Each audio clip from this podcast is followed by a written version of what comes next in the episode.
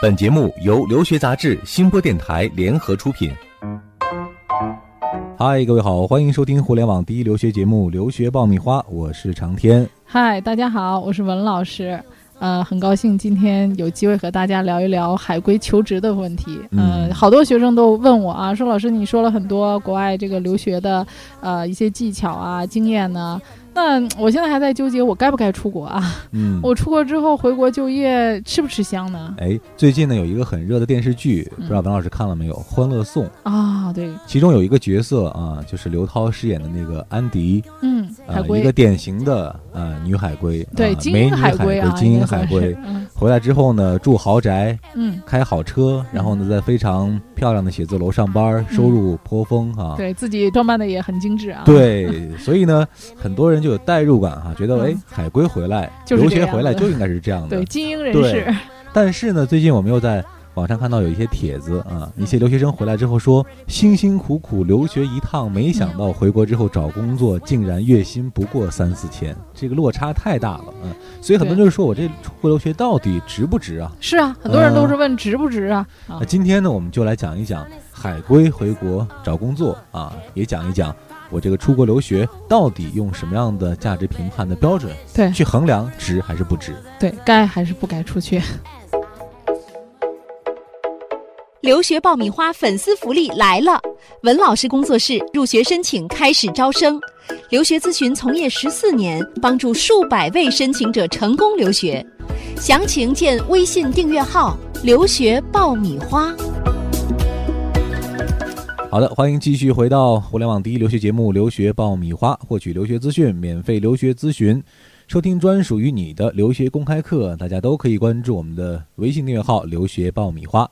刚刚讲到的算是一个天壤之别哈，嗯放在谁身上都会觉得心里不平衡啊。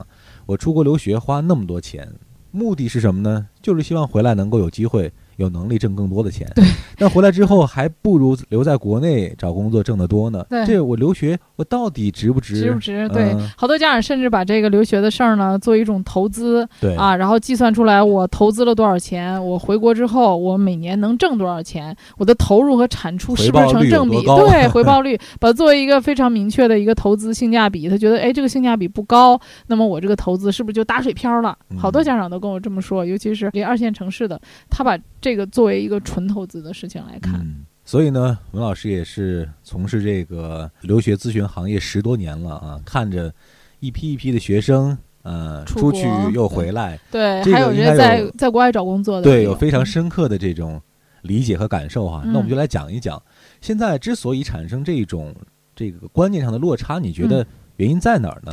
第一个，我觉得海归啊，大家都说海归，那么海归其实它不是同一类人，嗯因为这个海归呢，第一个就是说它有不同的国家、不同的层次、不同专业的，嗯那每一个人他的这个个体，包括他的性格，其实。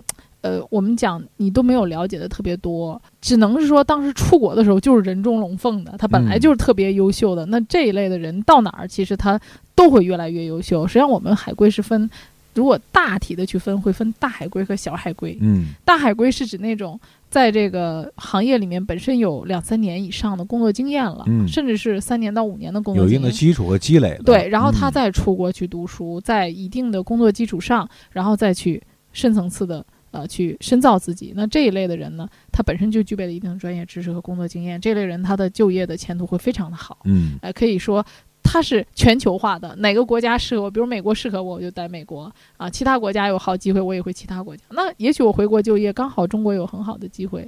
那小海归是指什么呢？就是指那些呃应届毕业生，然后没有任何的工作经验，只拿了一个学历回国的。嗯呃，那么大家经常会看到一些大海归，哎，这个就像我们看到的《欢乐颂》里面的这种嗯人物啊，这个很光鲜亮丽，那都是还是比较凤毛麟角的。嗯呃、那么很多的小海归，实际上出国的时候呢，也是一般在国外呢，就是拿了一个学历回来，就像我们说的这些，我只是上学，然后拿一个成绩回来，嗯。其他的实习也没有可能这个学历拿的也是连滚带爬的。对。啊。对，而且现在你会发现有一些企业，呃，因为这个一年一年海归人数的增加，它也不迷信海归了。嗯。呃，我记得就是大概在八九年前那个时候，好像海归这个招聘上还写着是，呃优先海归优先嗯哈，现在已经没有这样的字样了。那么就是呃，现在有一些人也有一个误区，觉得这个海归啊，这个国外的一些报道也不是很好，嗯觉得很多海归都是一些纨绔子弟，呃，家里面这个经济条件好的，好吃懒做的。嗯出去的啊，回国之后呢，可能也是不思进取啊。我招聘来了之后，是不是也不能吃苦，干的也不长，今儿嫌累，呃，明儿嫌钱少的，呃，所以用人单位他也会考虑这方面的问题。嗯呃，所以大家相互都会戴着一点有色眼镜。嗯、像我有很多海归回来的学生，我有时候跟他们聊啊，找工作都关系很好，有的出去读一年就回来了，嗯 大家这关系还都挺热络的。嗯我说那你们的期望值是多少啊？大多数的人跟我都是希望月薪在过万至少过万啊。对，你看我这一年的花费二三十万吧，嗯那我这月薪过万，我可能计算一下，两三年我大概能收回我的这个投资成本。那实际上你去企业呢，不是说你花这个两三万，你的要求过高，哎、不高。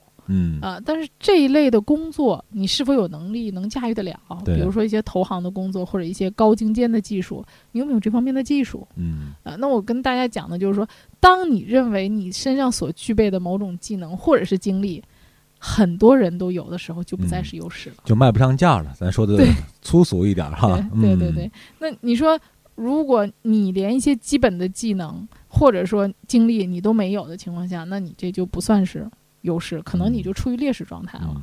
那比如说，大家都有一个海归的学历回来，那除了海归学历以外，你是不是还有一些别的呢？对，那是不是有一些呃，您的学生可能也是回来之后带着很高的期望值回来，但是发现现实不那么美好，对尤其是自己的心理价位也会下调。对，尤其是去那个招聘市场，每次都是非常受伤的一个经历啊。嗯然后回来之后就觉得自己沦为这个啊、这个市场上的菜，被人家挑来挑去，呃，然后回来之后经受一下打击，可能这个目标期望值会越来越降低。那么他们通常会降到一个呃五千左右的这个嗯峰值，基本上还是比较容易找到的。嗯啊，那么我就说，因为你没有任何的资历，比如说你要在这个行业里面有个两三年的工作经验，其实你看大家在找工作的时候，海归是你的一个亮点。实际上你，你在找工作的时候，为什么很多人说我拿了这个学历之后回来，是不是就一定能找到工作？是因为你嗯没有任何其他东西可以 PK 的。对，如果你在国外可以有一些实习经历，是吧？或者有一些科研方面的一些工作，那么你回国的时候，你用你的这些工作经历，我相信你在面试的时候，呃，你的表现还有你的一些思考问题的敏锐性，都会比嗯那些没有任何经历的学生要好得多。对，这里是互联网第一留学咨询分享节目《留学爆米花》，欢迎继续收听哦。所以呢，现在人们开始说哈，这个海归的留学生找工作是越来越难了。对其实这个难从来都没有一个绝对的没有绝对的，难或者不难，对啊，对于每个人每个相差异的个体来说，它都是不一样的。可能嗯。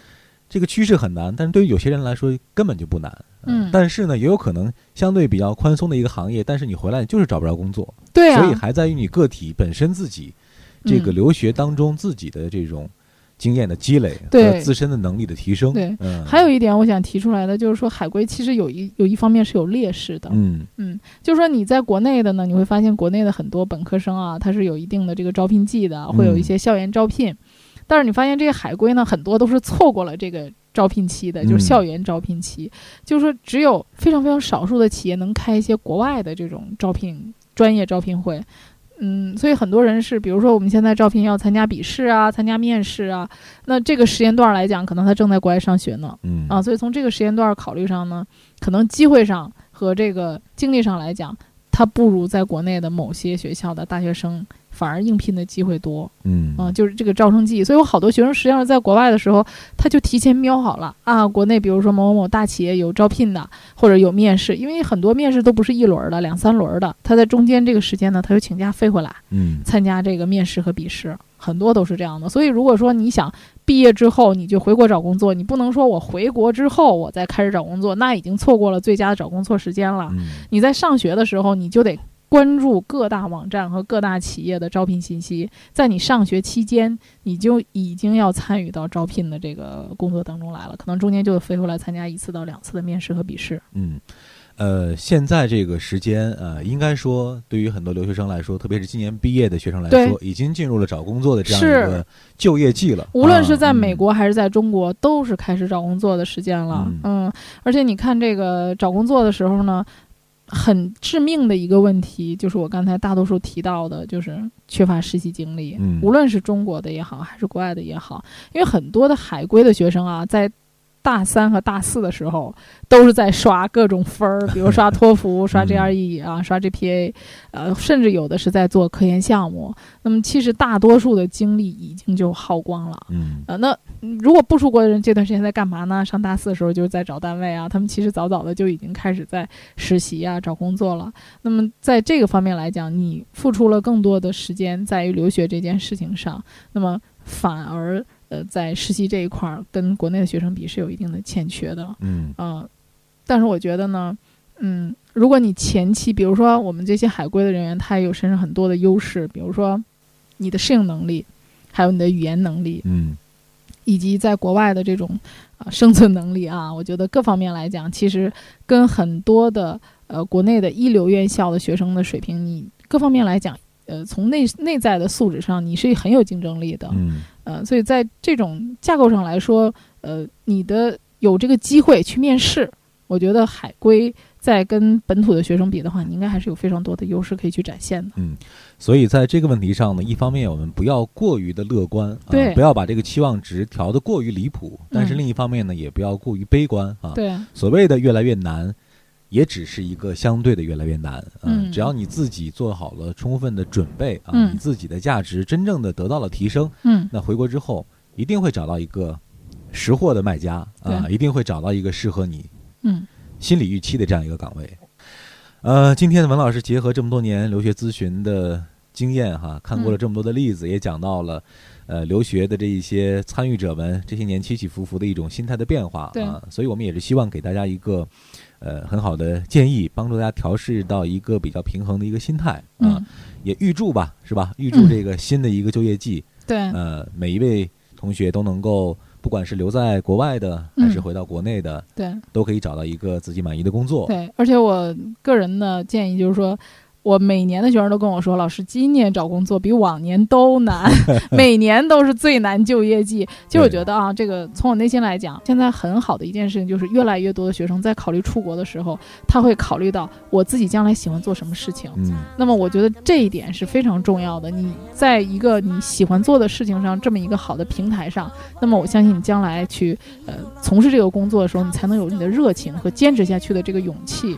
我希望。越来越多的学生能够凭借自己这个良好的素质，以及你对这个职业的热爱，去选择一个职业和选择你的专业。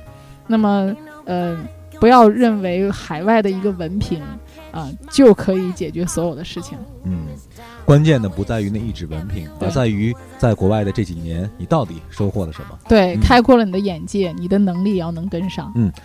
好了，今天我们就聊到这儿啊！这里是互联网第一留学节目《留学爆米花》，获取留学资讯、免费留学咨询、收听专属于你的留学公开课，大家都可以关注我们的微信订阅号“留学爆米花”。那今天我们就先聊到这儿，各位再见，下期再见。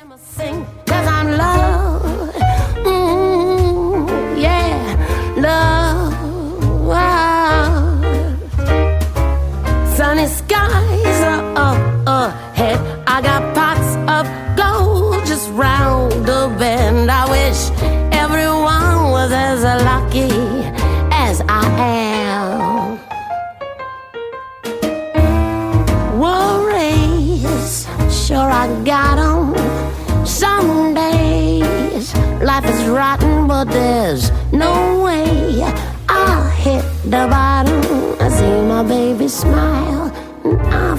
lucky.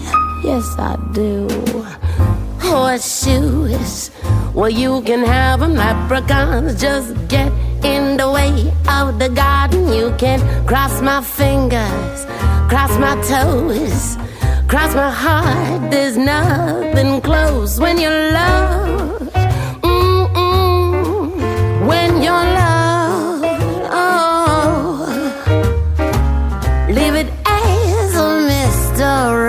Cause you know I'm charm as charm can be.